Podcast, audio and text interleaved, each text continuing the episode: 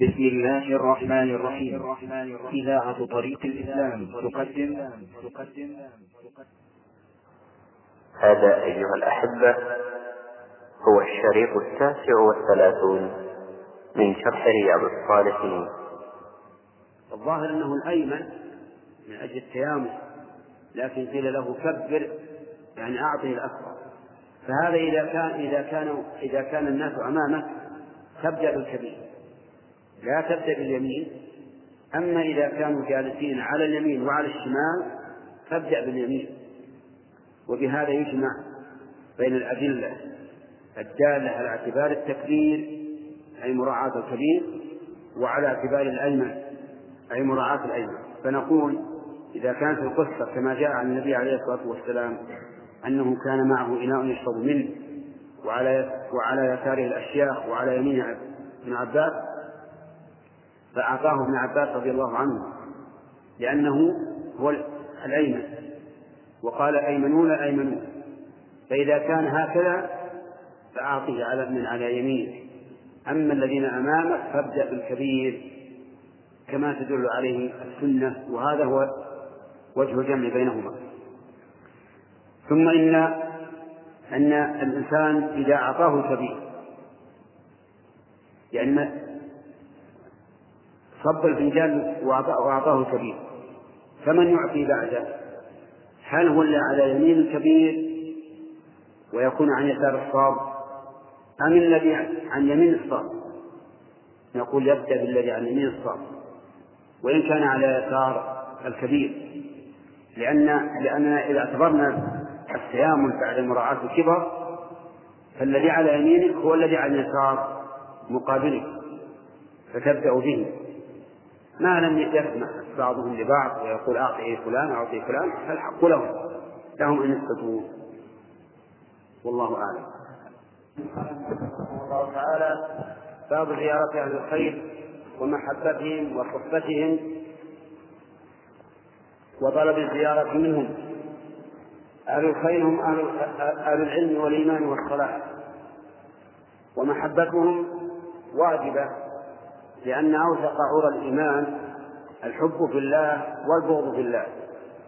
كما تجعل الإنسان محبته تابعة لمحبة الله وبغضه تابع تابعا لبغض الله فهذا هو الذي ينال ولاية الله عز وجل. وأهل الخير إذا جالستهم فأنت على خير.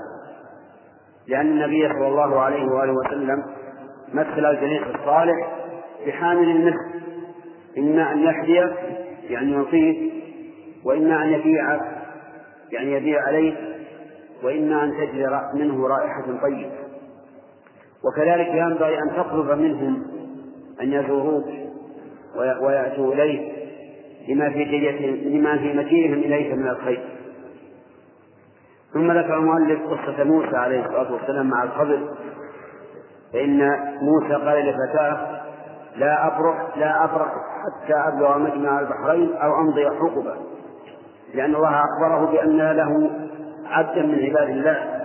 آتاه الله رحمة منه وعلمه من لدنه علما فذهب موسى يطلب هذا الرجل حتى لقيه وذكر الله تعالى قصتهما مبسوطة في سورة الكهف وسيأتي الكلام عليها إن شاء الله. والله أعلم. نقل المؤلف رحمه الله تعالى عن أنس بن مالك رضي الله عنه قال قال أبو بكر لعمر رضي الله عنهما بعد وفاة رسول الله صلى الله عليه وسلم انطلق بنا إلى أم أيمن رضي الله عنها نزورها كما كان رسول الله صلى الله عليه وسلم يزورها فلما انتهيا إليها بكت فقال لها ما يبكيك؟ ألا تعلمين أن ما عند الله خير لرسول الله صلى الله عليه وسلم؟ فقالت إني لا أبكي. إني لا أعلم أن ما عند الله تعالى خير خير لرسول الله صلى الله عليه وسلم. ولكن أبكي أن الوحي قد انقطع من السماء فهيجتهما على البكاء فجعلا يبكيان معها. رواه مسلم. وعن أبي هريرة رضي الله عنه عن النبي صلى الله عليه وسلم قال إن رجلا زار اخا له في قرية أخرى. فأرسل الله تعالى على مدرجته ملكا فلما أتى عليه قال أين تريد؟ قال أريد أخا لي في هذه القرية. قال هل قال هل لك عليه من نعمة من نعمة تردها عليه؟ قال لا غير أني أحببته في الله. قال فإني رسول الله إليك. بأن الله قد أحبك كما أحببته فيه رواه مسلم.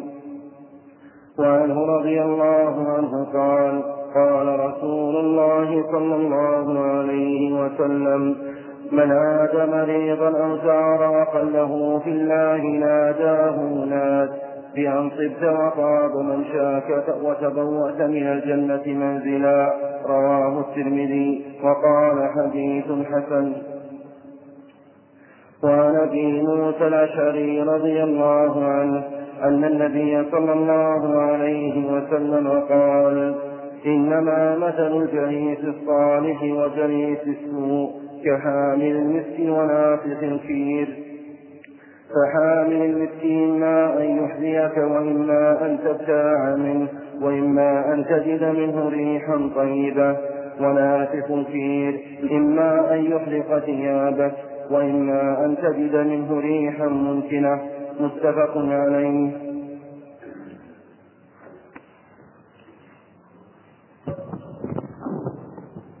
بسم الله الرحمن الرحيم. هذه الأحاديث في بيان فضل زيارة الإخوان بعضهم لبعض والمحبة في الله عز وجل.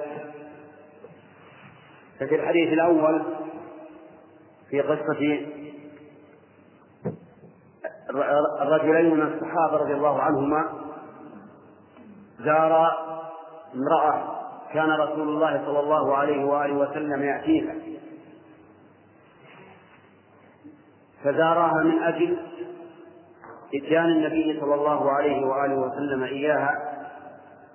فلما جلس عندها بكت. فقال لها ما يبكيك؟ أما تعلمين أن ما عند الله سبحانه وتعالى خير لرسوله يعني من خير من الدنيا فقالت إني لا أبكي لذلك ولكن أبكي لانقطاع الوحي. لأن النبي صلى الله عليه وآله وسلم لما مات انقطع الوحي فلا وحي بعد رسول الله صلى الله عليه وآله وسلم. ولهذا أكمل الله شريعته قبل أن يتوفى. فقال تعالى اليوم أكملت لكم دينكم وأتممت عليكم نعمتي ورضيت لكم الإسلام دينا. فجعل يبكيا لأنها ذكرتهما بما كان قد نسياه وأما الأحاديث الأخرى ففيها أيضا فضل الزيارة لله عز وجل وأن الله سبحانه وتعالى يثيب من زار أخاه أو عاده في مرضه فيقال له طب وطاب من شاء ويقال لمن زار أخاه لغير أمر دنيوي ولكن لمحبته في الله يقال له إن الله أحبك كما أحببته فيه. والزيارة لها فوائد مع هذا الفضل العظيم والأجر أنها تؤلف القلوب وتجمع الناس وتذكر الناس وتنبه الغافل وتعلم الجاهل وفيها مصالح كثيرة يعرفها من جربها. وأما عيادة المريض فهو كذلك أيضا فهي كذلك أيضا فيها من المصالح والمنافع شيء كثير. وقد سبق لنا أنها من حقوق المسلم على المسلم أن يعوده إذا مرض ويذكره بالله عز وجل بالتوبة والوصية وغير ذلك مما يستفيد منه. فهذه الأحاديث وأشباهها كلها تدل على أنه ينبغي للإنسان أن يفعل ما فيه المودة والمحبة لإخوانه من زيارة وعيادة واجتماع وغير ذلك. نسأل الله لنا ولكم التوفيق لما يحب ويرضى.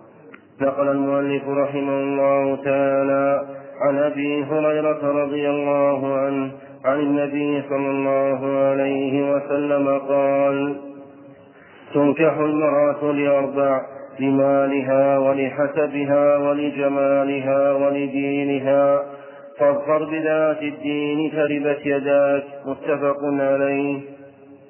وعن ابن عباس رضي الله عنهما قال قال النبي صلى الله عليه وسلم لجبريل ما يمنعك أن تزورنا أكثر مما تزورنا؟ فنزلت وما نتنزل إلا بأمر ربك له ما بين أيدينا وما خلفنا وما بين ذلك. رواه البخاري. وعن أبي سعيد الخدري رضي الله عنه عن النبي صلى الله عليه وسلم قال لا تصاحب إلا مؤمنا ولا يأكل طعامك إلا تقي. رواه أبو داود والترمذي بإسناد لا بأس به.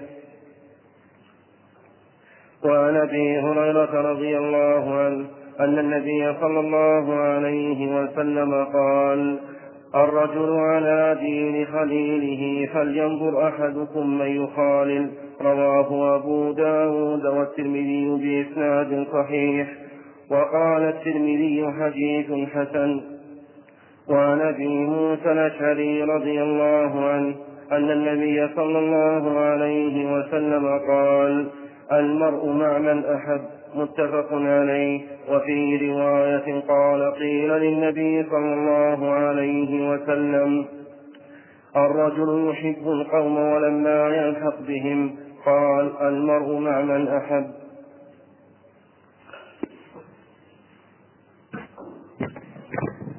بسم الله الرحمن الرحيم. قال المؤلف رحمه الله تعالى فيما نقله عن أبي هريرة رضي الله عنه عن النبي صلى الله عليه وآله وسلم أنه قال تنكح المرأة لأربع لمالها وحسبها وجمالها ودينها. فاظفر بذات الدين. يعني أن الأغراض التي تنكح من أجلها المرأة في الغالب هي هذه الأربع. المال من أجل أن ينتفع به الزوج والحسب يعني أن تكون من قبيلة شريفة. من أجل أن يرتفع بها الزوج والجمال من أجل أن يتمتع بها الزوج والدين من أجل أن تعينه على دينه وتحفظ أمانته وترعى أولاده. قال النبي صلى الله عليه وآله وسلم فاظفر بذات الدين تربت يداك. يعني تمسك بها واحرص عليها وحثه على ذلك بقول تربت يداك. وهذه الكلمة تقال عند العرب للحث على الشيء. ثم ذكر المؤلف أيضا حديث جبريل أن النبي صلى الله عليه وآله وسلم قال ألا تزورنا أكثر مما تزورنا فنزلت وما نتنزل إلا بأمر ربك له ما بين أيدينا وما خلفنا وما بين ذلك وما كان ربك نسيا. ففي هذا الحديث طلبوا زيارة أهل الخير. إلى بيتك تطلب منهم أن يزوروك من أجل أن تنتفع بصحبتهم. وكذلك في حديث أبي هريرة صحبة المرأة السينة تعينك على على دين الله. وقد سبق أيضا في الدرس الماضي أن مثل الجليس الصالح كحامل المسك. إما أن يحذيك يعني يعطيك منه أو يبيعك أو تجد منه رائحة طيبة. ثم ذكر المؤلف أحاديث بهذا المعنى. مثل ما يروى عن النبي صلى الله عليه وآله وسلم أنه قال المرء على دين خليله فلينظر أحدكم من يخالف. يعني أن الإنسان يكون في الدين وكذلك في الخلق على حسب من يصاحب. فلينظر من يصاحب. فإن صاحب على خير صار منهم وإن صاحب سواهم صار مثلهم. فالحاصل أن هذه الأحاديث وأمثالها كلها تدل على أنه ينبغي للإنسان أن يصطحب الأخيار وأن يزورهم ويزوروه لما في ذلك من الخير. والله موفق. نقل المؤلف رحمه الله تعالى عن أنس بن مالك رضي الله عنه أن اعرابيا قال لرسول الله صلى الله عليه وسلم متى الساعة؟ قال رسول الله صلى الله عليه وسلم ما اعددت لها؟ قال حب الله ورسوله. قال أنت مع من أحببت؟ متفق عليه. وهذا لفظ مسلم. وفي رواية لهما ما أعددت لها من كثير صوم ولا صلاة ولا صدقة ولكني أحب الله ورسوله. وعن ابن مسعود رضي الله عنه قال جاء رجل إلى رسول الله صلى الله عليه وسلم فقال يا رسول الله كيف تقول في رجل أحب قوما ولم يلحق بهم؟ فقال رسول الله صلى الله عليه وسلم المرء مع من أحب متفق عليه. وعن أبي هريرة رضي الله عنه عن النبي صلى الله عليه وسلم قال الناس معادن كمعادن الذهب والفضة خيارهم في الجاهلية خيارهم في الإسلام إذا فقهوا. والارواح جنود مجندة فما تعارف منها ائتلف وما تناكر منها اختلف. وعن عمر بن الخطاب رضي الله عنه قال استأذنت النبي صلى الله عليه وسلم في العمرة فأذن وقال لا تنسنا يا أخي من دعائك. فقال كلمة ما يسرني أن لي بها الدنيا وفي رواية وقال أشركنا يا أخي في دعائك. حديث صحيح رواه أبو داود والترمذي وقال حديث حسن صحيح. وعن عبد الله بن عمر رضي الله عنهما قال كان رسول الله صلى الله عليه وسلم يزور قباء راكبا وماشيا فيصلي فيه ركعتين متفق عليه. وفي رواية كان النبي صلى الله عليه وسلم يأتي مسجد قباء كل سبت راكبا وماشيا وكان ابن عمر يفعله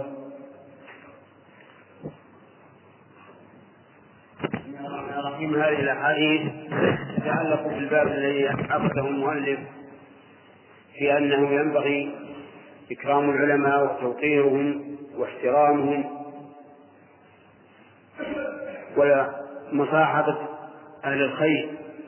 والصلاح وزيارتهم ودعوتهم للزيارة وما أشبه ذلك ففيه الحديث الأول عن أنس بن مالك رضي الله عنه أن أعرابيا قال يا رسول الله متى الساعة؟ فقال له النبي صلى الله عليه وسلم ماذا أعددت لها؟ قال حب الله ورسوله ففي هذا الحديث دليل على أنه ليس الشأن كل الشأن. أن يسأل الإنسان متى يموت أو بأي أرض يموت ولكن على أي حال يموت. هل يموت على خاتمة حسنة أو على خاتمة سيئة؟ ولهذا قال ماذا أعددت لها. يعني لا تسأل عنها فإنها ستأتي. ألا إن ألا يسألونك عن الساعة في أيام مرساها يسألك الناس عن الساعة يقول إنما علمها عند الله وما يدريك لعل الساعة تكون قريبا وما يدريك لعل الساعة قريب. لكن الشأن ماذا أعددت لها هل عملت؟ هل عنبت إلى ربك؟ هل تبت من ذنبك؟ هذا هو المهم. وكذلك حديث ابن مسعود وما ذكره المؤلف بعده من فضل محبة الله ورسوله وأن الإنسان إذا أحب قوما كان منهم. قال النبي صلى الله عليه وآله وسلم المرء مع من أحب. قال أنس فما فرحنا بعد الإسلام بشيء فرحنا بهذا الحديث فأنا أحب الله ورسوله. أحب رسول الله صلى الله عليه وآله وسلم وأحب أبا بكر وعمر. فالمرء مع من أحب لأنه إذا أحب قوما فإنه يعلفهم ويتقرب منهم ويتخلق بأخلاقهم ويقتدي بأفعالهم كما هي طبيعة البشر. وأما حديث عمر بن عمر بن الخطاب رضي الله عنه أنه أراد أن يعتمر فقال له النبي صلى الله عليه وسلم لا تنسنا من دعائك أو أشركنا في دعائك فحديث ضعيف وإن صححه المؤلف. لكن المؤلف رحمه الله له طريقة وهي أنه ما كان من فضائل الأعمال فإنه يتساهل به. وهذا وإن كان يصدر عن حسن نية لكن الواجب اتباع الحق. فالصحيح صحيح والضعيف ضعيف. وفضائل الأعمال تدرك بغير هذا أي بغير تصحيح الأحاديث الضعيفة.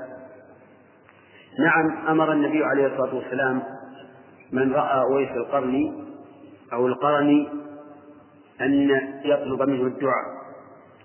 لكن هذا خاص به لأنه كان رجلا ضارا بأمه فأراد الله سبحانه وتعالى أن يرفع ذكره في هذه الدنيا.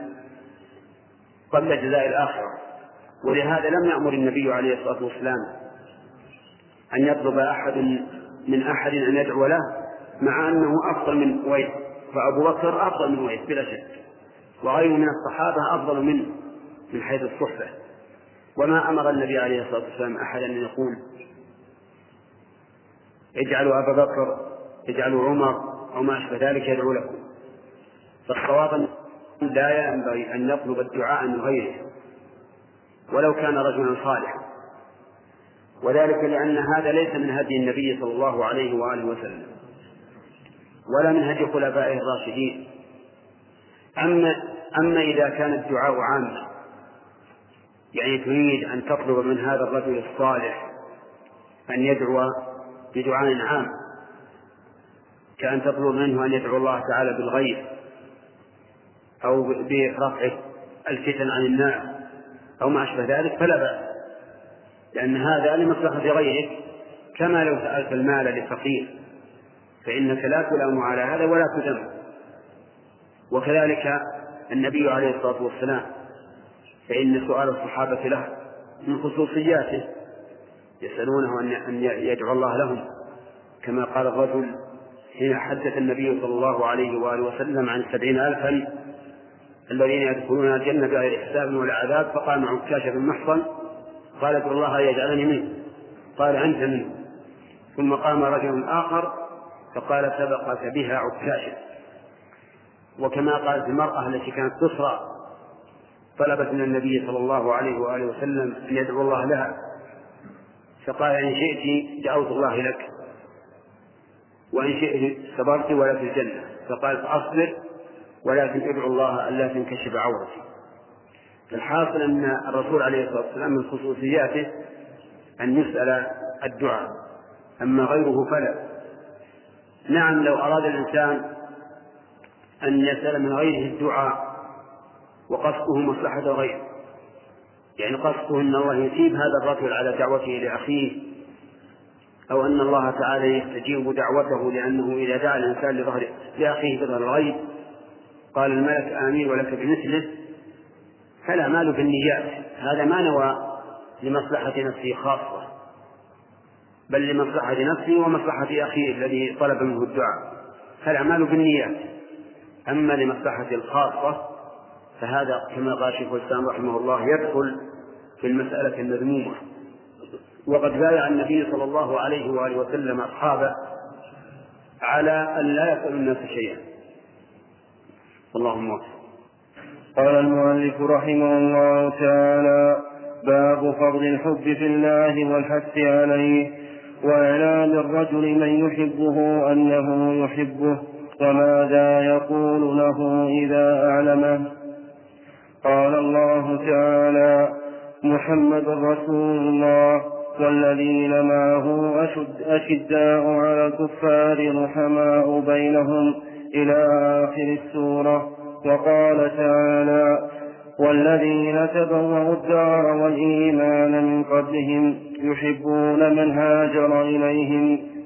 وعن أنس بن مالك رضي الله عنه عن النبي صلى الله عليه وسلم قال ثلاث من كن فيه وجد بهن حلاوة الإيمان أن يكون الله ورسوله أحب إليه مما سواهما وأن يحب المرء لا يحبه إلا لله وأن يكره أن يعود في الكفر بعد إذ أنقذه الله منه كما يكره أن يقذف في النار. متفق عليه.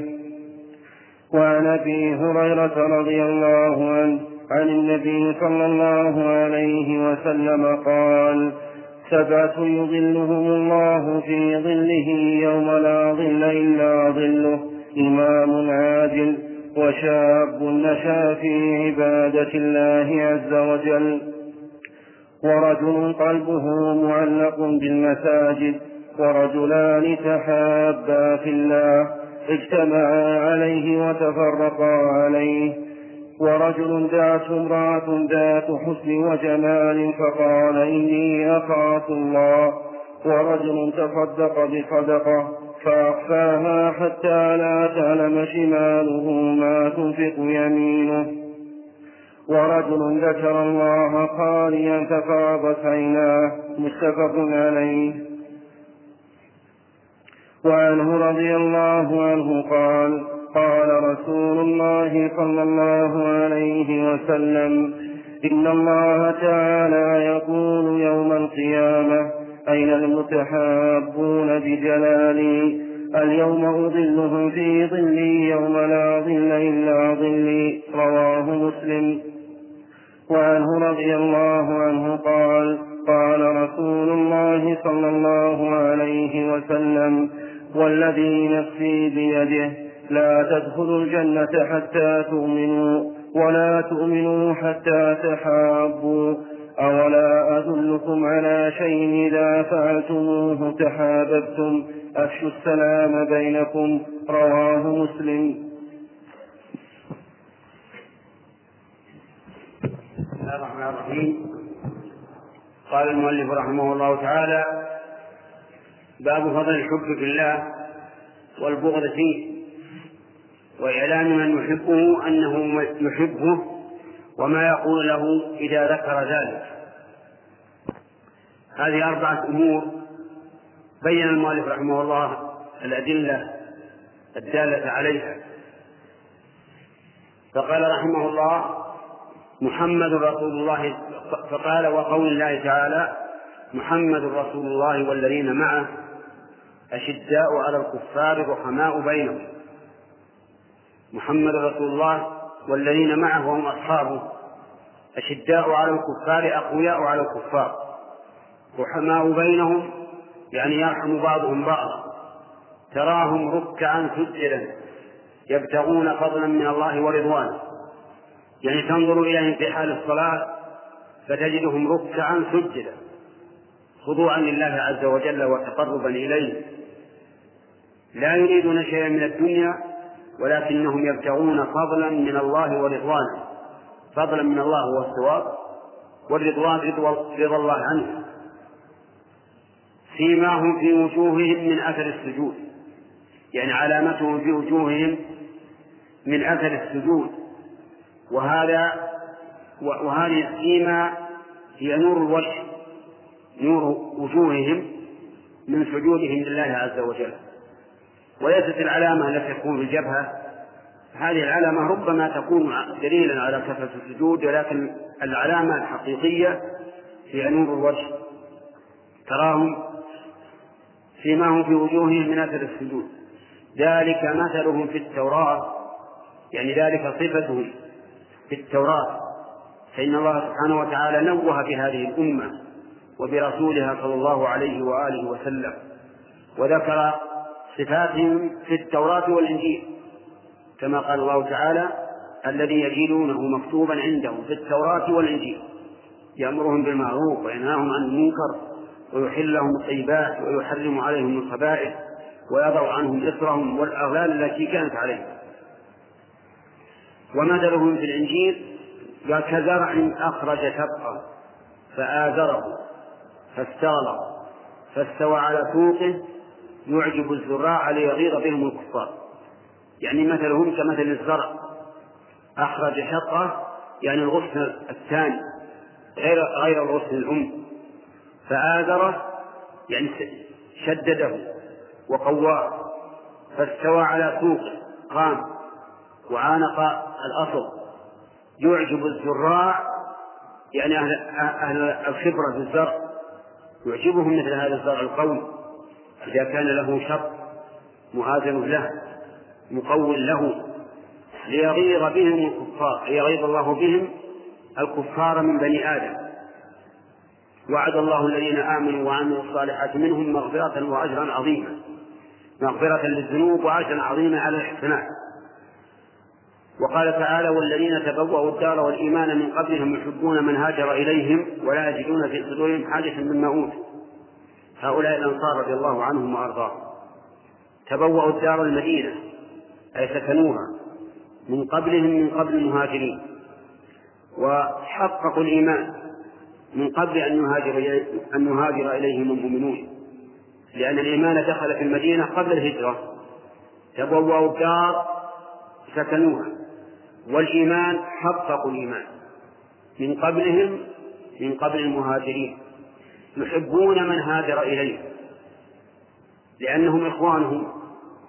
ولهذا لما هاجروا آخى النبي صلى الله عليه وآله وسلم بينهم أي جعلهم إخوانا حتى أن الواحد من الأنصار يتنازل عن نصف ماله لأخيه المهاجرين. ولا يجدون في صدورهم حاجة مما أوتوا يعني لا يجدون في صدورهم حسد. مما أوتي المهاجرون من الفضل والولاية والنصرة لرسول الله صلى الله عليه وآله وسلم. ويؤثرون على أنفسهم أي يقدمون غيرهم على أنفسهم ولو كان بهم خصاصة أي ولو كانوا جياعا. فإنهم يجوعون ليشفع المهاجرون رضي الله عنهم وأرضاهم. ومن يوق شح نفسه فأولئك هم المفلحون. يعني من يقيه الله شح نفسه ويكون كريما يبسط يبسط المال ويبذل ويحب أخاه فأولئك هم المفلحون. والذين جاءوا من بعدهم من بعد هؤلاء وهم التابعون إلى يوم القيامة يقولون ربنا اغفر لنا ولإخواننا الذين سبقونا بالإيمان. هؤلاء الذين جاءوا من بعدهم هم تبع لهم قد رضي الله عنهم كما قال تعالى والسابقون الأولون من المهاجرين والأنصار والذين اتبعوهم بإحسان رضي الله عنهم ورضوا عنه. وهذه الآيات الثلاث للفقراء المهاجرين والذين تبوأوا الدار والإيمان من قبلهم والذين جاءوا من بعدهم آيات تبين من يستحق الفيء من بيت المال. والذين يستحقون الفيء هم هؤلاء الأصناف الثلاثة منهم الذين جاءوا من بعدهم يقولون ربنا اغفر لنا ولإخواننا الذين سبقونا بالإيمان. سئل الإمام مالك رحمه الله هل يعطى الرافضة من الفيء؟ قال لا يعطون من الفيء. لأن الرافضة لا يقولون ربنا اغفر لنا ولإخواننا الذين سبقونا بالإيمان. لأن الرافضة يرون الصحابة إلا نفرا قليلا يرونهم كلهم كفارا والعياذ بالله. حتى أبو بكر وعمر يرونه يرون أنهما كافران وأنهما ماتا على النفاق وأن أنهما ارتدا بعد موت النبي عليه الصلاة والسلام. نسأل الله العافية. ولهذا قال الإمام مالك لا يستحقون من الفيء شيء شيئا لأنهم لا يقولون ربنا اغفر لنا ولإخواننا الذين سبقونا بالإيمان. ولكن يخصون الرحمة والمغفرة أو سؤال المغفرة والرحمة لمن يرون أنهم لم يرتدوا وهم نفر قليل. آل البيت واثنان أو ثلاثة أو أربعة أو عشرة من غيرهم. ففي هذه الآية الشاهد من هذه الآية قوله يحبون من هاجر إليهم ولا من هاجر إليهم يعني من المؤمنين. وهذا حب في الله. وإلا فإن الأنصار فإن الأنصار من الأوس والخزرج ليس بينهم وبين المهاجرين نسب ليسوا من قريش. ولكن الأخوة الإيمانية هي التي جمعت بينهم وصاروا إخوانا لهم. والأخوة الإيمانية هي أوثق عرى الإيمان. أوثق عرى الإيمان الحب في الله والبغض في الله. ثم ذكر المؤلف حديث أنس بن مالك رضي الله عنه أن النبي صلى الله عليه وسلم قال ثلاث من كن فيه وجد بهن حلاوة الإيمان. من كن فيه يعني من استفر بهن. وجد بهن أي بسببهن حلاوة الإيمان. حلاوة الإيمان ليست حلاوة السكر ولا عسل. أعظم من كل حلاوة. حلاوة يجدها الإنسان في قلبه ولذة عظيمة. لا يقدر لا يساويها شيء. يجد انشراحا في صدره رغبة في الخير حبا لأهل الخير حلاوة لا يعرفها إلا من ذاقها بعد أن حرمها. أن يكون الله ورسوله أحب إليه مما سواه. وهنا قال أن يكون الله ورسوله أحب إليه مما سواهما. ولم يقل ثم رسوله لأن المحبة هنا محبة الرسول عليه الصلاة والسلام تابعة ونابعة من محبة الله سبحانه وتعالى. فالإنسان يحب الرسول بقدر ما يحب الله. كلما كان لله أحب كان لرسوله أحب. لكن مع الأسف أن بعض الناس يحب الرسول مع الله ولا يحب الرسول لله. انتبهوا. انتبهوا. يحب الرسول مع الله ولا يحب الرسول لله. كيف؟ تجده يحب الرسول أكثر من محبة الله.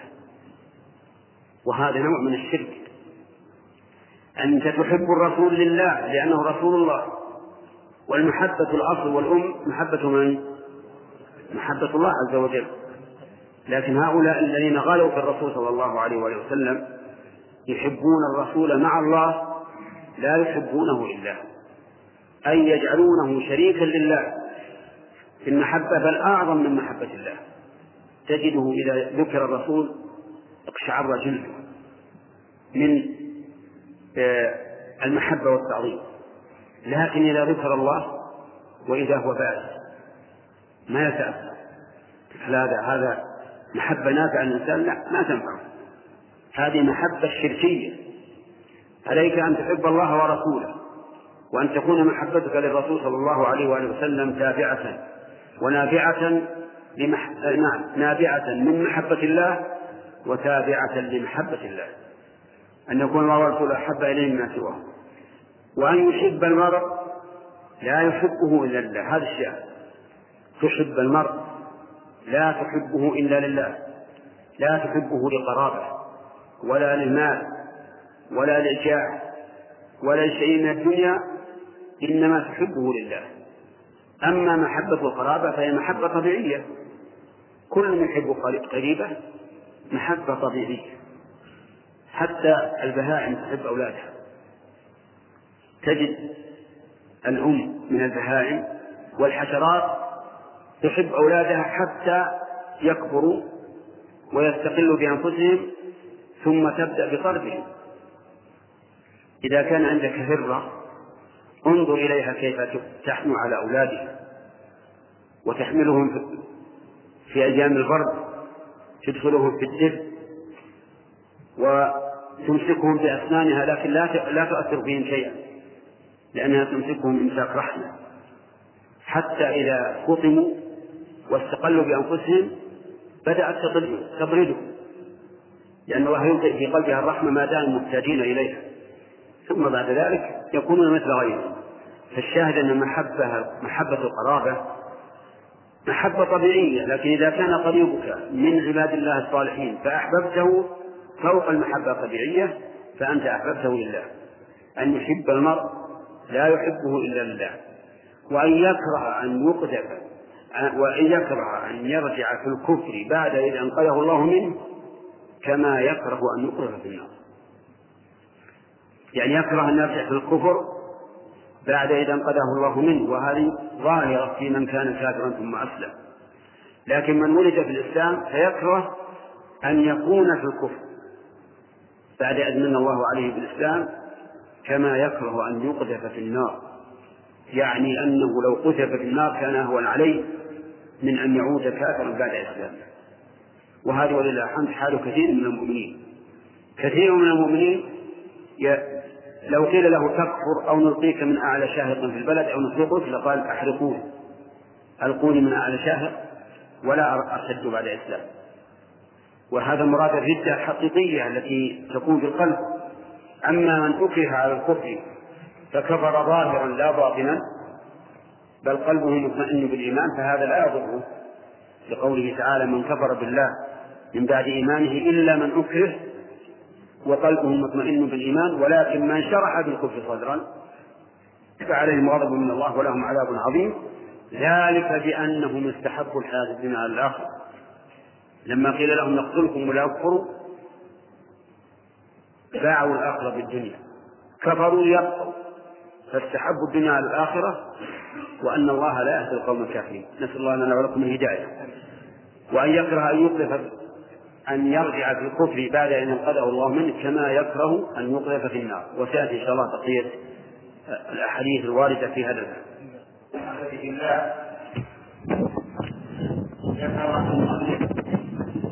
حديث أبي هريرة رضي الله عنه أن النبي صلى الله عليه وآله وسلم قال سبعة يظلهم الله في ظله يوم لا ظل إلا ظله.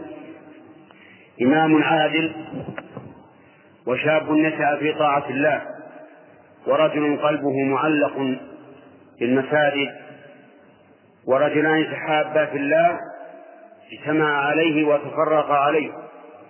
ورجل دعته امرأة ذات منصب وجمال فقال إني أخاف الله. ورجل ذكر الله خاليا ففاضت عيناه. فهؤلاء سبعة وليس المراد بالسبعة العدد يعني أنهم سبعة أنفار فقط ولكنهم سبعة أصناف لأنهم قد يكونون عددا لا يحصيهم إلا الله عز وجل. ونحن نتكلم على ما ساق المؤلف الحديث من أجله لأن هذا الحديث سبق لنا وقد شرحناه فيما سبق ولكن نتكلم على مسألة ظل فيها كثير من الجهال وهي قوله سبعة يظلهم الله في ظله يوم لا ظل إلا ظله حيث توهموا جهلا منهم أن قد ظل الله نفسه وأن الله تعالى يظلهم من الشمس بذاته عز وجل. وهذا فهم خاطئ منكر. يقوله بعض المتعلمين الذين يقولون إن مذهب أهل السنة إجراء النصوص على ظاهرها. فيقال أين الظاهر؟ أين أن أين أن يكون ظاهر الحديث أن الرب جل وعلا يظلهم من الشمس؟ فإن هذا يقتضي أن تكون الشمس فوق الله عز وجل. وهذا شيء منكر. لا أحد يقول به من أهل السنة. لكن مشكلة الناس ولا سيما في هذا العصر أن الإنسان إذا فهم لم يعرف التطبيق. وإذا فهم مسألة ظن أنه أحاط بكل شيء علما. والواجب أن الإنسان يعرف قدر نفسه وأن لا يتكلم لا سيما في باب الصفات إلا بما يعلم من كتاب الله وسنة رسوله وكلام الأئمة. فمعنى يوم لا ظل إلا ظله أو يظلهم الله في ظله يعني الظل الذي لا يقدر على أحد عليه في ذلك الوقت. لأنه في ذلك الوقت لا بناء يبنى ولا شجر يغرس ولا رمال تقام ولا أحجار تصفت ما في شيء. قال الله عز وجل ويسألونك عن الجبال فقل ينسفها ربي نسفا فيذرها قاعا صفصفا لا ترى فيها عوجا ولا أمتا ولا يظن الخلائق من الشمس شيء لا بناء ولا شجر ولا حجر ولا غير ذلك. لكن الله عز وجل يخلق شيئا يظلل به من شاء من عباده يوم لا ظل إلا ظله. هذا هو معنى الحديث. ولا يجوز أن يكون له معنى سوى هذا. والشاهد من هذا الحديث بهذا الباب قوله رجلان تحابا في الله اجتمعا عليه وتفرقا عليه. يعني أنهما جرت بينهما محبة لكنها محبة في الله. لا في مال ولا جاه ولا نسب ولا أي شيء. إنما هو محبة الله عز وجل. رآه قائما بطاعة الله متجنبا لمحارم الله فأحبه من أجل ذلك. فهذا هو الذي يدخل في هذا الحديث. تحابا في الله.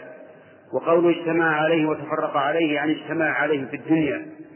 وبقيت المحبة بينهما حتى فرق بينهما الموت. تفرقا وهم على ذلك. وفي هذا إشارة إلى أن المتحابين في الله لا يقطع محبتهم في الله شيء من أمور الدنيا وإنما هم متحابون في الله لا يفرقهم إلا الموت. حتى لو أن بعضهم أخطأ على بعض أو قصر في حق بعض فإن ذلك لا يهم لأنه إنما أحبه لله عز وجل ولكنه يصحح خطأه ويبين تقصيره لأن هذا من تمام النصيحة. فنسأل الله أن يجعلنا وإياكم من المتحابين فيه المتعاونين على البر والتقوى إنه جواد كريم. نقل المؤلف رحمه الله تعالى عن أبي هريرة رضي الله عنه قال قال رسول الله صلى الله عليه وسلم إن الله تعالى يقول يوم القيامة أين المتحابون بجلالي؟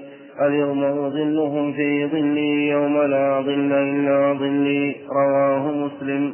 وعنه رضي الله عنه قال قال رسول الله صلى الله عليه وسلم والذي نفسي بيده لا تدخلوا الجنة حتى تؤمنوا ولا تؤمنوا حتى تحابوا أولا أدلكم على شيء إذا فعلتموه تحاببتم؟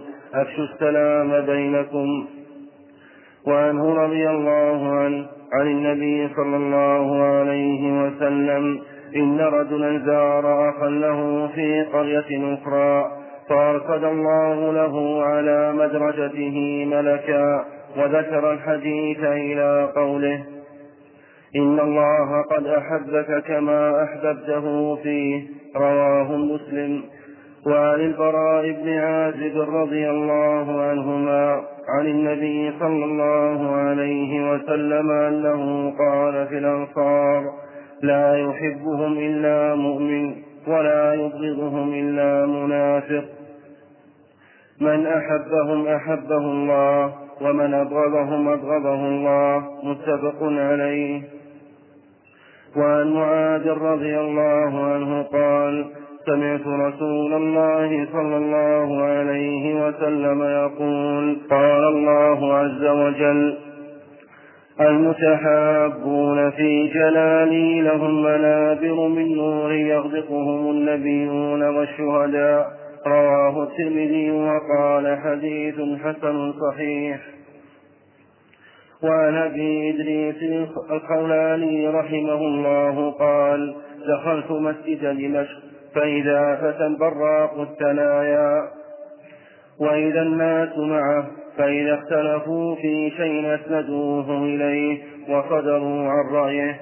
فسألت عنه فقيل هذا معاذ بن جبل.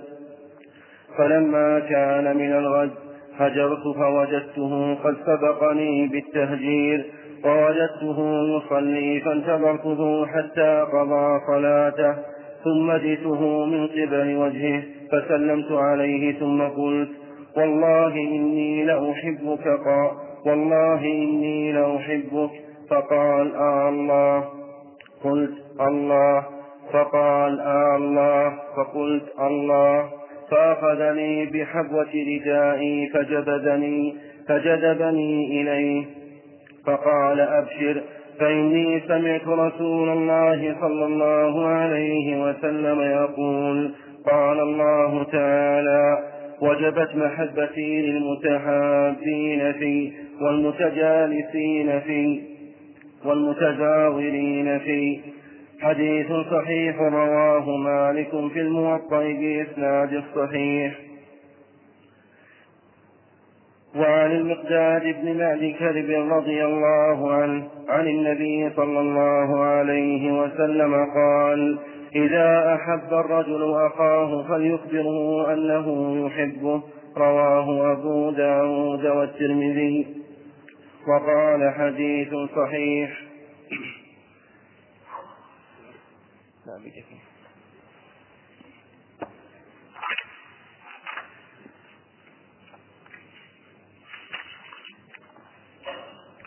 وعن معاذ رضي الله عنه أن رسول الله صلى الله عليه وسلم أخذ بيده وقال يا معاذ والله إني لأحبك ثم أوصيك يا معاذ. لا تدعن في دبر كل صلاة أن تقول اللهم أعني على ذكرك وشكرك وحسن عبادتك. حديث صحيح رواه أبو داود والنسائي بإسناد صحيح. وعن أنس رضي الله عنه أن رجلا كان عند النبي صلى الله عليه وسلم فمر رجل به فقال يا رسول الله اني لأحب هذا. فقال له النبي صلى الله عليه وسلم اعلمته قال لا. قال أعلم. فلحقه فقال إني أحبك في الله. فقال أحبك الله الذي أحببتنا له. رواه أبو داود بإسناد صحيح.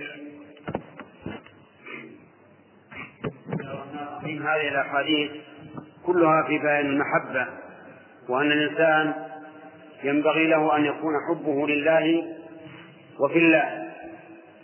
وفي هذا الحديث الذي أشار إليه ذكره المؤلف رحمه الله حيث قال النبي صلى الله عليه وسلم والذي نفسي بيده لا تدخلوا الجنة حتى تؤمنوا ولا تؤمنوا حتى تحابوا. أفلا أخبركم بشيء إذا فعلتموه تحاببتم؟ أفشوا السلام بينكم. ففي هذا دليل على أن المحبة من كمال الإيمان وأنه لا يكمل إيمان العبد حتى يحب أخاه. وأن من أسباب المحبة أن يفشي الإنسان السلام بين إخوانه أن يظهره ويعلنه ويسلم على من لقيه من المؤمنين سواء عرفه أم لم يعرفه فإن هذا من أسباب المحبة. ولذلك إذا مر بك الرجل وسلم عليك أحببته. وإذا أعرض كرهته. ولو كان أقرب الناس إليك. فالذي يجب على الإنسان أن يسعى بكل سبب يوجب إلى المودة والمحبة بين المسلمين. لأنه ليس من المعقول ولا من العادة أن يتعاون الإنسان مع شخص لا يحبه. ولا يمكن التعاون على الخير والتعاون على البر والتقوى إلا بالمحبة. ولهذا كانت المحبة في الله من كمال الإيمان. وفي حديث معاذ رضي الله عنه إخبار النبي صلى الله عليه وسلم إياه أنه يحبه. فدل هذا على أن من السنة إذا أحببت شخصا أن تقول إني أحبه وذلك لما في هذه الكلمة من إلقاء المحبة في قلبه لأن الإنسان إذا علم أنك تحبه وأحبك مع أن القلوب لها تعارف وتآلف وإن لم تنطق الألسن. وكما قال النبي عليه الصلاة والسلام الأرواح جنود مجندة. ما تعارف منها ائتلف وما تناكر منها اختلف. لكن إذا قال, إذا قال الإنسان بلسانه فإن هذا يزداد محبة في القلب فتقول إني أحبك في الله. وفي قوله عليه الصلاة والسلام لا تدعن أن تقول في دبر كل صلاة يعني في آخر كل صلاة. لأن دبر الشيء من الشيء كدبر الحيوان. وقد ورد هذا الحديث بلفظ واضح. يدل على أن الإنسان يقولها قبل أن يسلم فيقول قبل السلام اللهم أعني على ذكرك وعلى شكرك وعلى حسن عبادتك اللهم وفق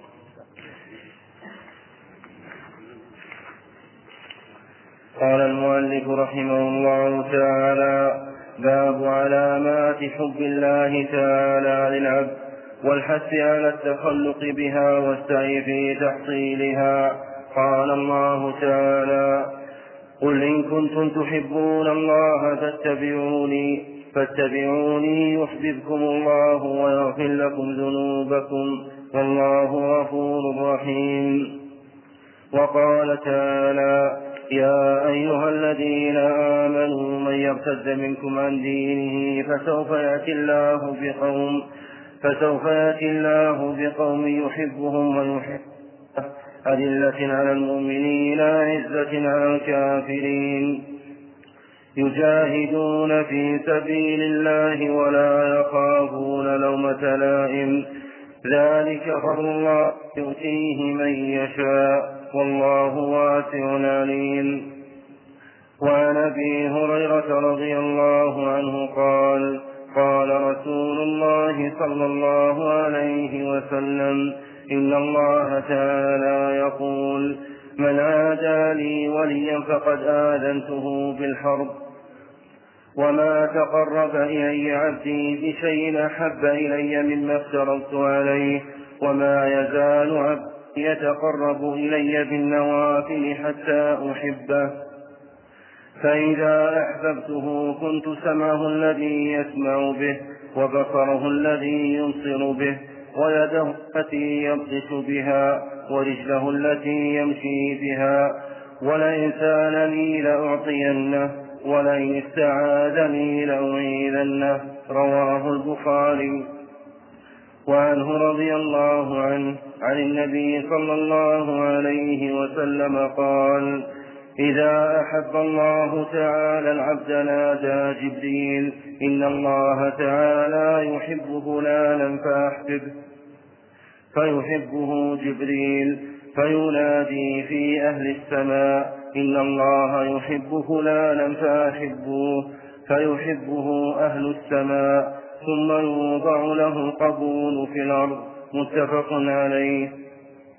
وفي رواية لمسلم قال رسول الله صلى الله عليه وسلم إن الله تعالى إذا أحب عبدا دعا جبريل فقال إني أحب فلانا فأحببه فيحبه جبريل ثم ينادي في أهل السماء فيقول إن الله يحب فلانا فأحبوه فيحبه أهل السماء ثم يوضع له القبول في الأرض وإذا أبغض عبدا دعا جبريل فيقول إني أبغض فلانا فأبغضه فيبغضه جبريل ثم ينادي في أهل السماء إن الله يبغض فلانا فأبغضوه ثم توضع له البغضاء في الأرض.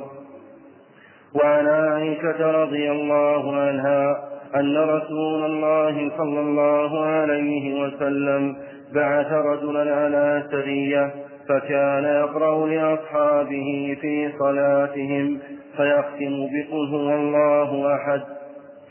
فلما رجعوا ذكروا ذلك لرسول الله صلى الله عليه وسلم فقال رسول الله صلى الله عليه وسلم سلوه لأي شيء يصنع ذلك. فسألوه فقال لأنها صفة الرحمن فأنا أحب أن أقرأ بها. فقال رسول الله صلى الله عليه وسلم أخبروه أن الله تعالى يحبه. متفق عليه. بسم الله الرحمن الرحيم. قال المؤلف رحمه الله تعالى باب علامة حب الله عز وجل.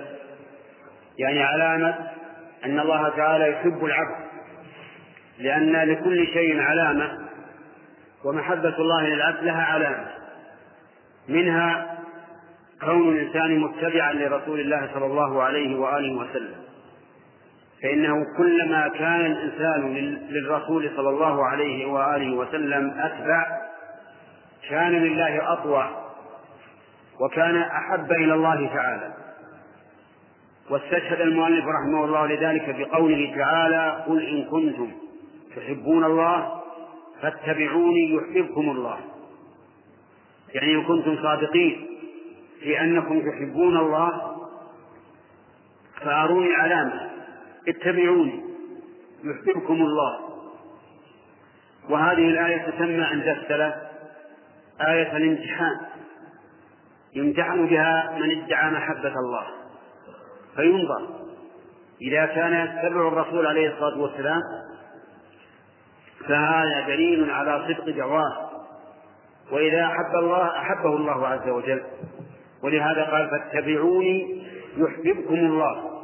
وهذه ثمرة جليلة. أن الله تعالى يحبه. لأن الله إذا أحبك نلت بذلك سعادة الدنيا والآخرة.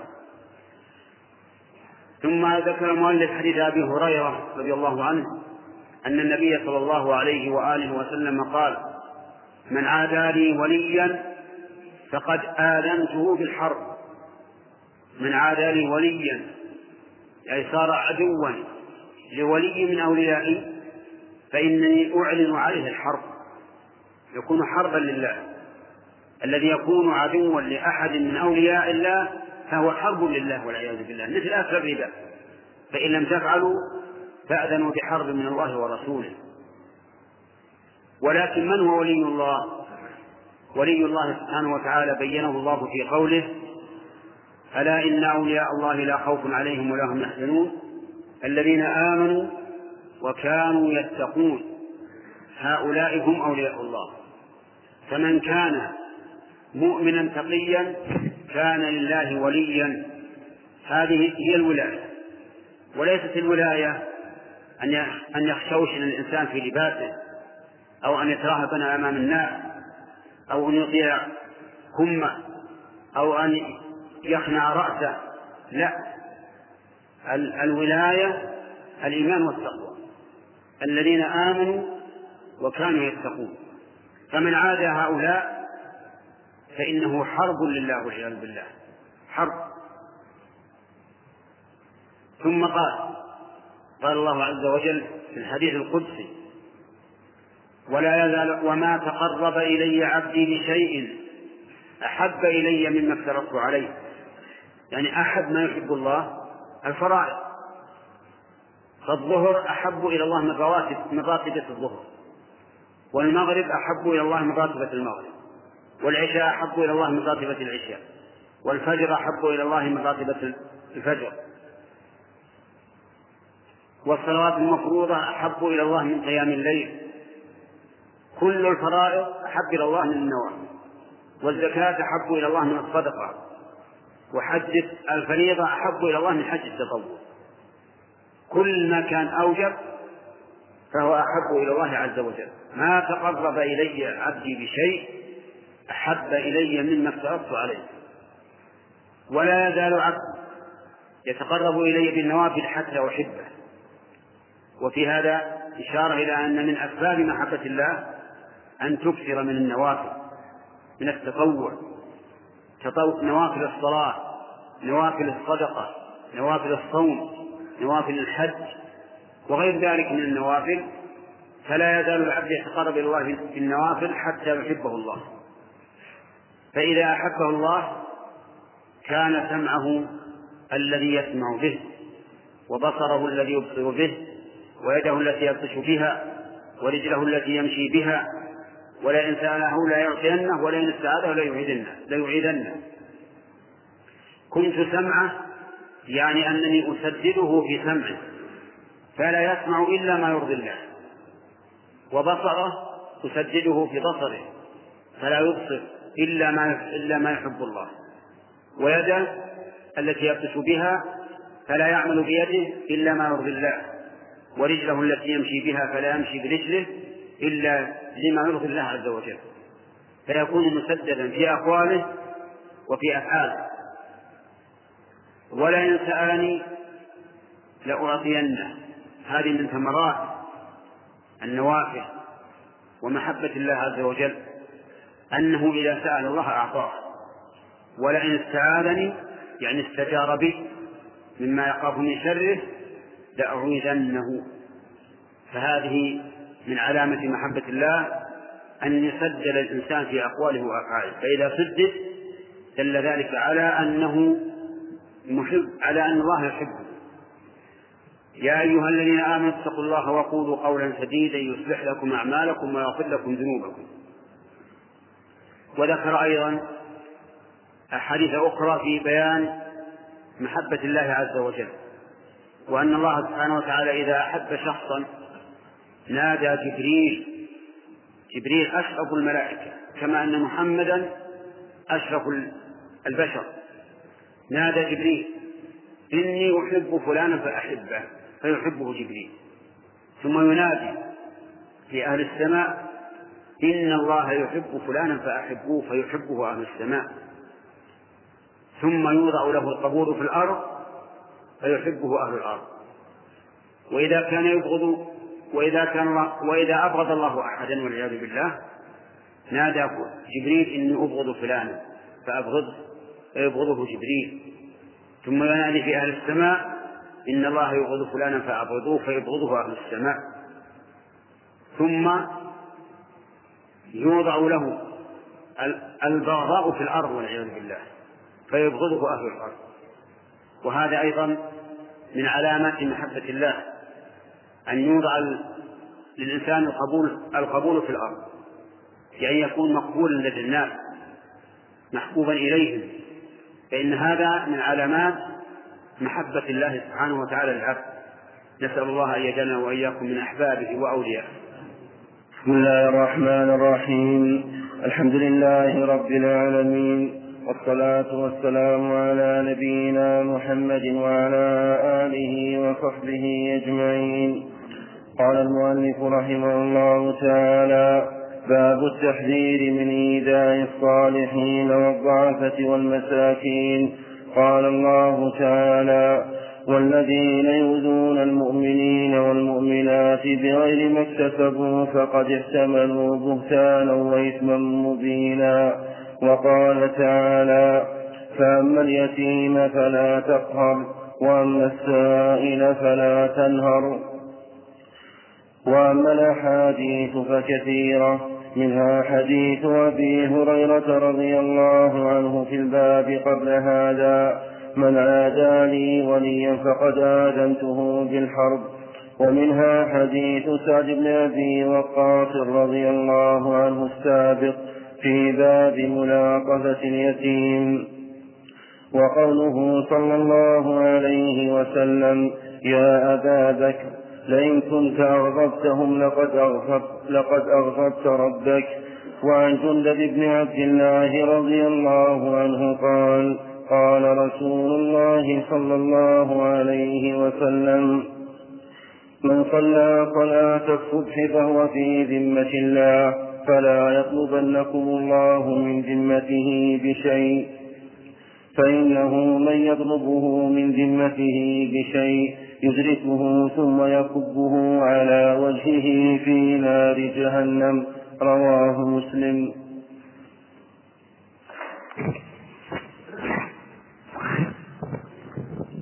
بسم الله الرحمن الرحيم. قال المؤلف رحمه الله تعالى باب التحذير من إيذاء الصالحين والضعفاء. والمساكين ونحوهم.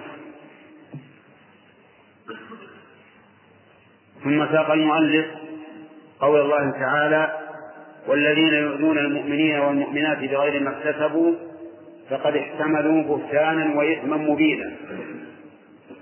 الأذية هي أن تحاول أن تؤذي الشخص بما يتألم منه قلبيا.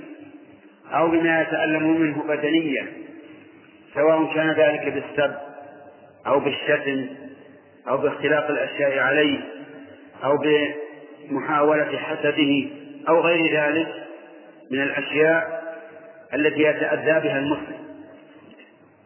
وهذا كله حرام لأن الله سبحانه وتعالى بين أن الذين يؤذون المؤمنين والمؤمنات بغير ما اكتسبوا فقد احتملوا بهتانا وإثما مبينا. وفهم من الآية الكريمة أنه إذا آذى المؤمنين بما كسبوا فإنه ليس عليه شيء مثل إقامة الحد على المجرم وتغريم الظالم وما أشبه ذلك فهذا وإن كان فيها عدية لكنها بكسبه. فقد قال الله تعالى الزانية والزاني فاجلدوا كل واحد منهما مائة جلدة ولا تأخذكم بهما رأفة في دين الله إن كنتم تؤمنون بالله واليوم الآخر. ولا حرج من أن يؤذي الإنسان شخصا بسبب كسبه هو وجنايته على نفسه فإن ذلك لا لا يؤثر عليه شيئا. ثم أشار المؤلف إلى أحاديث تدل على على التحذير من من أذية المؤمنين. ومنها ما سبق في حديث أبي هريرة رضي الله عنه أن الله قال من آذى من آذى لي وليا فقد آذنته بالحرب. يعني الذي يعادي أحد من أولياء الله. فإنه قد أعلن فإن الله تعالى يعلن عليه الحرب. ومن كان حربا لله تعالى فهو خاف قال أهل العلم وأنواع الأذى كثيرة. منها أن يؤذي جاره ومنها أن يؤذي صاحبه ومنها أن يؤذي من كان من كان معه في عمل من الأعمال وإن لم يكن بينهما صداقة في المضايقة وما أشبه ذلك. وكل, وكل هذا حرام والواجب على المسلم الحذر منه. والله موفق قال رحمه الله تعالى باب إجراء أحكام الناس على الظاهر وسرائرهم إلى الله تعالى. قال الله تعالى فإن تابوا وأقاموا الصلاة وآتوا الزكاة فخلوا سبيلهم. وعن أبي وعن ابن عمر رضي الله عنهما أن رسول الله صلى الله عليه وسلم قال أمرت أن أقاتل الناس حتى يشهدوا أن لا إله إلا الله وأن محمدا رسول الله. ويقيموا الصلاة ويؤتوا الزكاة. فإذا فعلوا ذلك عصموا مني دماءهم وأموالهم إلا بحق الإسلام وحسابهم على الله تعالى. متفق عليه. وعن طارق بن أشيم رضي الله عنه قال سمعت رسول الله صلى الله عليه وسلم يقول من قال لا من قال لا إله إلا الله وكفر بما يعبد من دون الله حرم ماله ودمه وحسابه على الله تعالى. رواه مسلم. وعن المقداد بن الأسود رضي الله عنه قال قلت, قلت لرسول الله صلى الله عليه وسلم أرأيت إن لقيت رجلا من أرأيت إن لقيت رجلا من الكفار فاقتتلنا فضرب إحدى يدي بالسيف فقطعها ثم لاذ مني بشجرة فقال أسلمت لله أقتله يا رسول الله بعد أن قالها؟ فقال لا تقتله فقلت يا رسول الله قطع إحدى يدي ثم قال ذلك بعد ثم قال ذلك بعدما قطعها فقال لا تقتله فإن قتلته فإن قتلته فإنه بمنزلتك قبل أن تقتله وإن وإنك بمنزلته قبل أن يقول كلمته التي قال التي قال. متفق عليه. وعن أسامة بن زيد رضي الله عنهما قال بعثنا رسول الله صلى الله عليه وسلم إلى الحرقة. من من جهينة. فصبحنا فصبحنا القوم على على مياههم. ولحقت أنا ورجل من الأنصار رجلا منهم. فلما غشيناه قال لا إله إلا الله. وعن أسامة بن زيد رضي الله عنهما قال بعثنا رسول الله صلى الله عليه وسلم إلى الحرقة من جهينة. فصبحنا القوم على مياههم. ولحقت أنا ورجل من الأنصار رجل, رجل, رجلا منهم فلما غشيناه قال لا إله إلا الله. فكف عنه الأنصاري وطعنته برمحي حتى قتلته. فلما قدمنا المدينة فلما قدمنا المدينة بلغ ذلك النبي صلى الله عليه وسلم فقال لي يا أسامة أقتلته بعدما قال لا إله إلا الله. قلت يا رسول الله إنما كان متعوذا. فقال أقتلته بعدما قال لا إله إلا الله. فما زال يكررها علي حتى تمنيت أني لم أكن أسلمت قبل ذلك قبل ذلك اليوم. متفق عليه.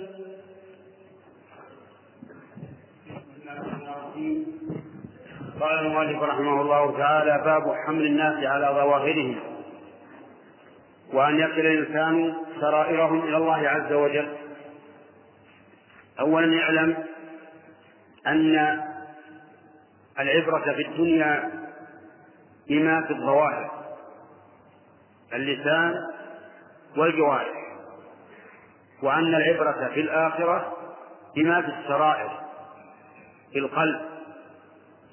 فالإنسان يوم القيامة يحاسب على ما في قلبه وفي الدنيا على ما في لسانه وجوارحه. قال الله تبارك وتعالى إنه على رجعه لقادر يوم تبلى السرائر تختبر السرائر قلوب. وقال تعالى أفلا يعلم إذا بعثر ما في القبور وحصل ما في الصدور. إن ربهم بهم يومئذ لخبير. فاحرص يا أخي على طهارة قلبك قبل طهارة جوارحك كم من إنسان يصلي ويصوم ويتصدق ويحج لكن قلبه فاسد. ها هم الخوارج؟ خوارج حدث عنهم النبي عليه الصلاة والسلام أنهم يصلون ويصومون ويتصدقون ويقرؤون القرآن ويقومون الليل ويبكون ويتهجدون ويحضر الصحابي صلاته عند صلاتهم. لكن قال النبي عليه الصلاة والسلام إن إن إسلامهم لا يتجاوز حناجرهم لا يدخل الإيمان قلوبهم مع أنهم صالح الظواهر لكن ما نفعهم ما نفعهم.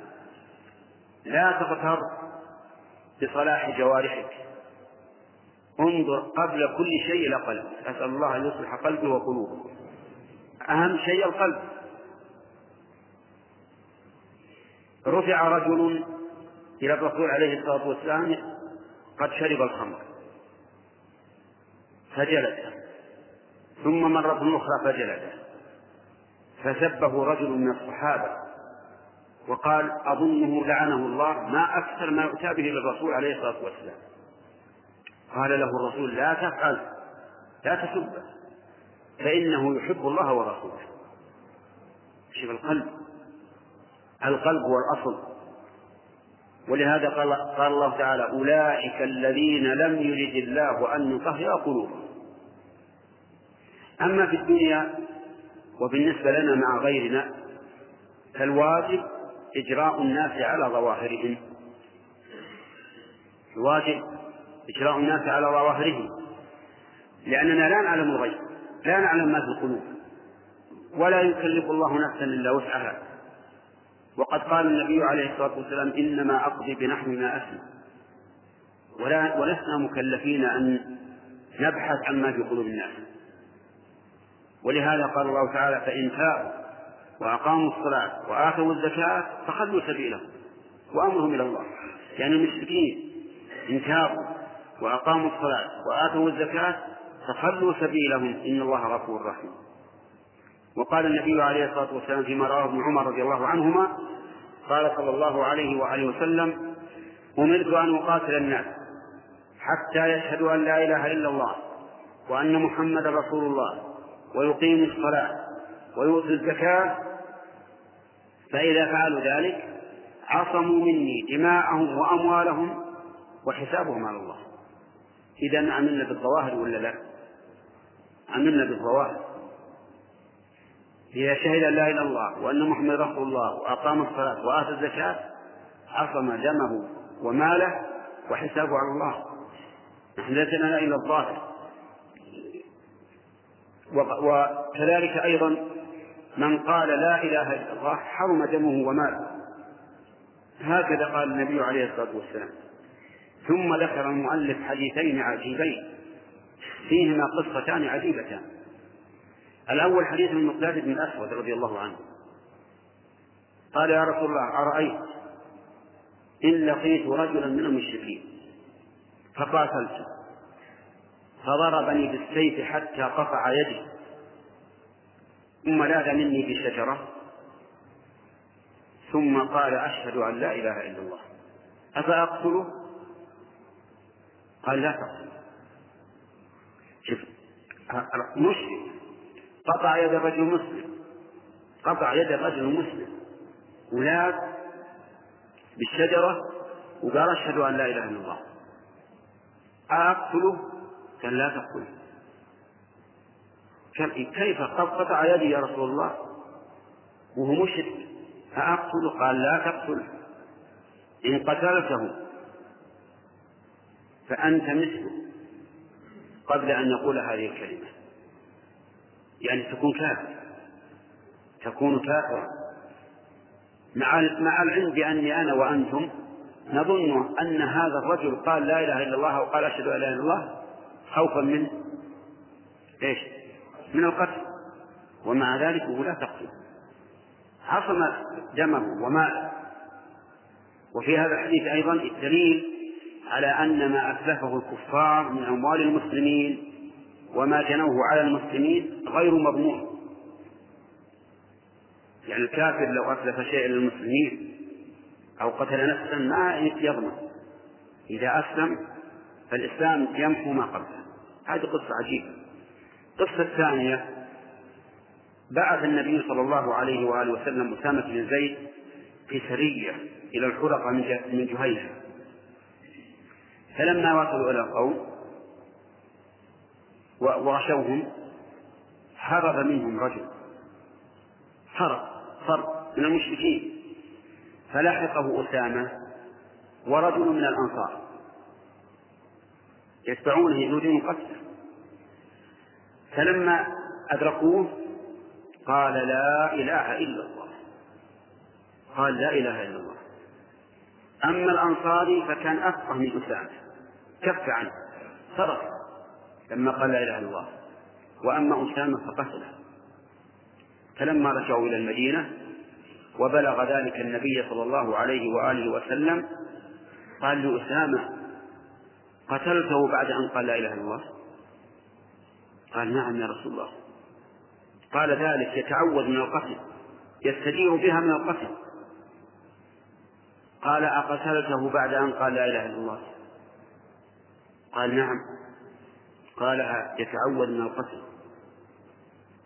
كرر عليه.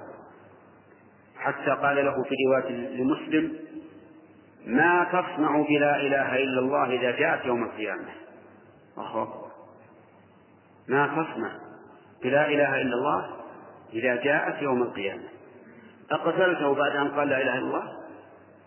يقول رضي الله عنه حتى تمنيت أني لم أكن أسلمت قبل هذا اليوم. لأنه لو كان كافر ثم أسلم عفى الله عنه. لكن الآن فعل هذه هذا الفعل وهو مسلم. مشكل كان الرسول مشكل جدا على أسامة.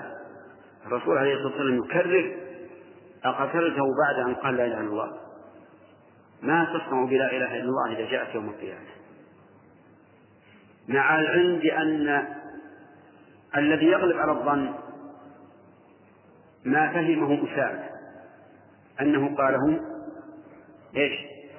متعودا من القتل يستجير بها من القتل لكن مع ذلك إذا قال لا إله إلا الله خلاص يجب الكف عنه ويحسن بذلك دمه وماله. وإن كان قالها متعودا أو قالها نفاقا حسابه على الله. فهذا دليل على أننا نحمل الناس في الدنيا على ظواهرهم. أما ما في القلوب فموعده يوم القيامة. تنكشف السرائر ويحصل ما في الضمائر. ولهذا علينا أيها الإخوة أن نطهر قلوبنا قبل كل شيء. ثم جوارحنا. أما بالنسبة لمعاملتنا لغيرنا فعلينا أن نعامل غيرنا بالظاهر واسمع إلى قول الرسول صلى الله عليه وسلم. إنكم تختصمون إلي. يعني تخاصمون. مخاصمات بينكم. ولعل بعضكم أن يكون ألحن في حجته من بعض. يعني أفصح وأقوى دعوة. فأقضي له بنحو ما أسمع. فمن اقتطعت له من حق أخيه شيئا فإنما أقتطع له جمرة من النار فليستقل أو ليستكثر. فحمل النبي عليه الصلاة والسلام الأمر في على إيش؟ على الظاهر. لكن وراءك النار إذا كنت كاذبا في دعواك وأنك أخذت القاضي بلسانك وشهادة الزور فإنما يقتطع لك جمرة من النار. فاستقل أو استكثر. وخلاصة هذا الدرس أن الحساب في الدنيا أو أن الإنسان يعامل في الدنيا على الظاهر. وأما يوم القيامة فعلى الباطن. فعلينا نحن أن نعامل غيرنا بما يظهر لنا من حاله وأمره إلى الله. وعلينا نحن أنفسنا أن نطهر قلوبنا. نطهر القلوب. لا يكون فيها شيء لا يكون فيها بلاء كبر حقد حسد شرك شك. نسأل الله أن يعيذنا وإياكم من هذه الأخلاق. فإن هذا خطير خطير جدا. نسأل الله أن يهدينا وإياكم لأحسن الأخلاق والأعمال. لا يهدي إلى أحسنها إلا هو وأن يجنبنا سيئات الأعمال والأخلاق لا يجنبنا إياها إلا هو. يؤخذون بالوحي في عهد رسول الله صلى الله عليه وسلم. وإن الوحي قد انقطع وإنما نأخذكم الآن بما ظهر لنا بما ظهر لنا من أعمالكم. فمن أظهر لنا خيرا أمناه وقربناه؟ وليس لنا من سريرته شيء. الله يحاسبه في سريرته ومن أظهر لنا سوءا لم نؤمنه ولم نصدق وإن قال إن سريرته حسنة رواه البخاري. باب الخوف. قال الله تعالى وإياي فارهبون وقال إن بطش ربك لشديد. وقال تعالى وكذلك أخذ ربك إذا أخذ القرى وهي ظالمة. إن أخذه أليم شديد. إن في ذلك لآية لمن خاف عذاب الآخرة. ذلك يوم مجموع له الناس وذلك يوم مشهود. وما نؤخره إلا لأجل معدود. يوم يأتي لا تكلم نفس إلا بإذنه. فمنهم شقي وسعيد. فأما الذين شقوا ففي النار لهم فيها زفير وشهيق. وقال تعالى ويحذركم الله نفسه. وقال يوم يفر المرء من أخيه وأمه وأبيه وصاحبته وبنيه لكل امرئ منهم يومئذ شأن يغنيه. وقال تعالى يا أيها الناس اتقوا ربكم إن زلزلة الساعة شيء عظيم. يوم ترونها تذهل كل مرضعة عما أرضعت وتضع كل ذات حمل حملها وترى الناس سكارى وما هم بسكارى ولكن عذاب الله شديد. وقال ولمن خاف مقام ربه جنتان. وقال تعالى وأقبل بعضهم على بعض يتساءلون. قالوا إنا كنا قبل في أهلنا مشفقين. فمن الله علينا ووقانا عذاب السموم. إنا كنا من قبل ندعوه إنه هو البر الرحيم. والآيات في الباب كثيرة جدا. وأما الأحاديث فعن عبد الله بن مسعود رضي الله عنه قال حدثنا رسول الله صلى الله عليه وسلم وهو الصادق المصدوق. إن أحدكم يجمع خلقه في بطن أمه أربعين يوما نطفة ثم يكون علقة مثل ذلك ثم يكون مضغة مثل ذلك ثم يرسل الملك فينفخ فيه الروح. ويؤمر بأربع كلمات بكسب رزقه وأجله وعمله وشقي أو سعيد فوالذي لا إله غيره إن أحدكم لا يعمل بعمل أهل الجنة حتى ما يكون بينه وبينها إلا ذراع. فيسبق عليه الكتاب فيعمل بعمل أهل النار فيدخلها.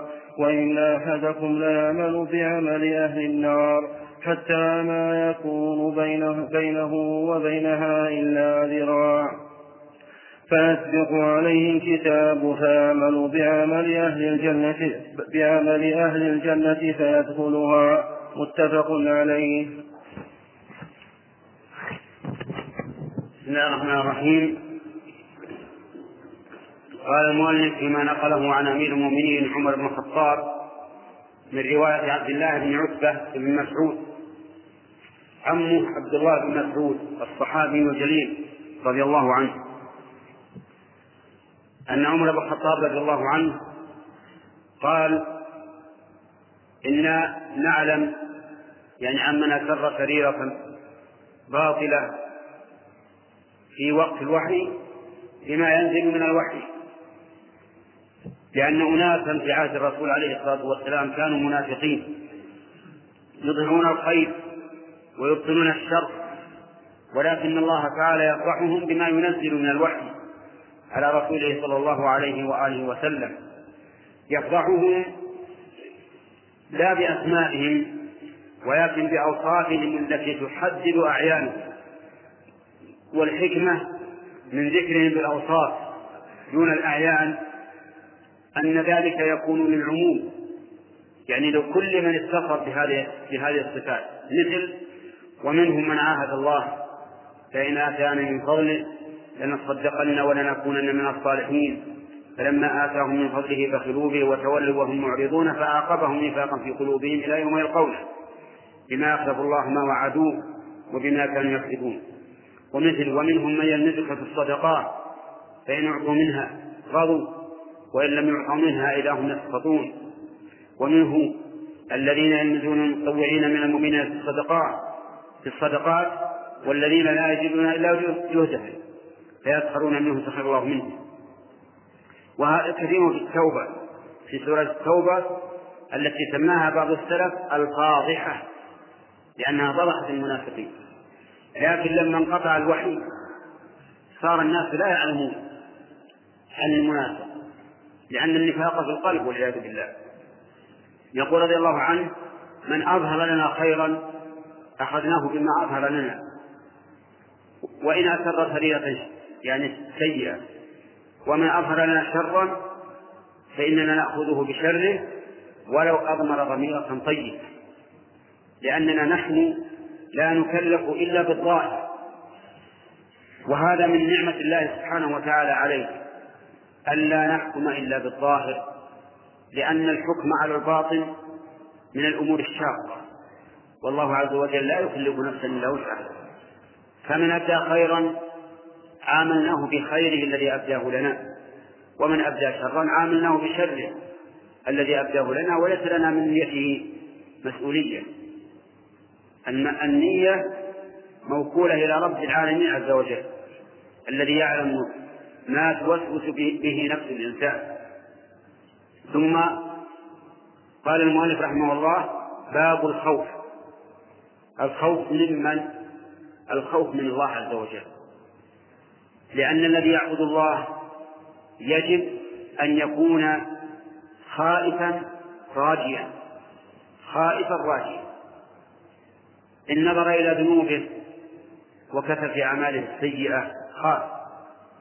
إن نظر إلى أعماله الصالحة وأنه قد يشوبها شيء من العجب والإدلال, والإدلال على الله خاف إن رأى إلى أعماله الصالحة وأنه قد ينال ينالها شيء من الرياء خاف فهو يخاف. وإن نظر إلى عفو الله ومغفرته وكرمه وحلمه ورحمته رجع. فيكون دائرا بين الخوف والرجاء. قال الله تعالى والذين يؤتون ما آتوا يعني يعطون ما أعطوا. من الأعمال الصالح وقلوبهم وجلة. خائفة أن لا يقبل أن لا يقبل منهم أنهم إلى ربهم راجعون. فينبغي بل يجب أن يكون سير الإنسان جائر إلى الله عز وجل دائرا بين الخوف والرجاء. ولكن أيهما يغلب؟ أيهما يغلب؟ هل يغلب الرجاء أو يغلب الخوف أو يجعلهما سواء؟ قال الإمام أحمد رحمه الله ينبغي أن يكون خوفه ورجاؤه واحدا. فأيهما غلب؟ هلك صاحبه. لأنه إن غلب جانب الرجاء صار من الآمنين. وإن غلب جانب الخوف صار من القانطين من رحمة الله وكلاهما سيء. فينبغي أن يكون خوفه ورجاؤه واحدا. وقال بعض العلماء إن كانت الصحة مع تحيات إخوانكم بإذاعة طريق الإسلام والسلام عليكم ورحمة الله وبركاته.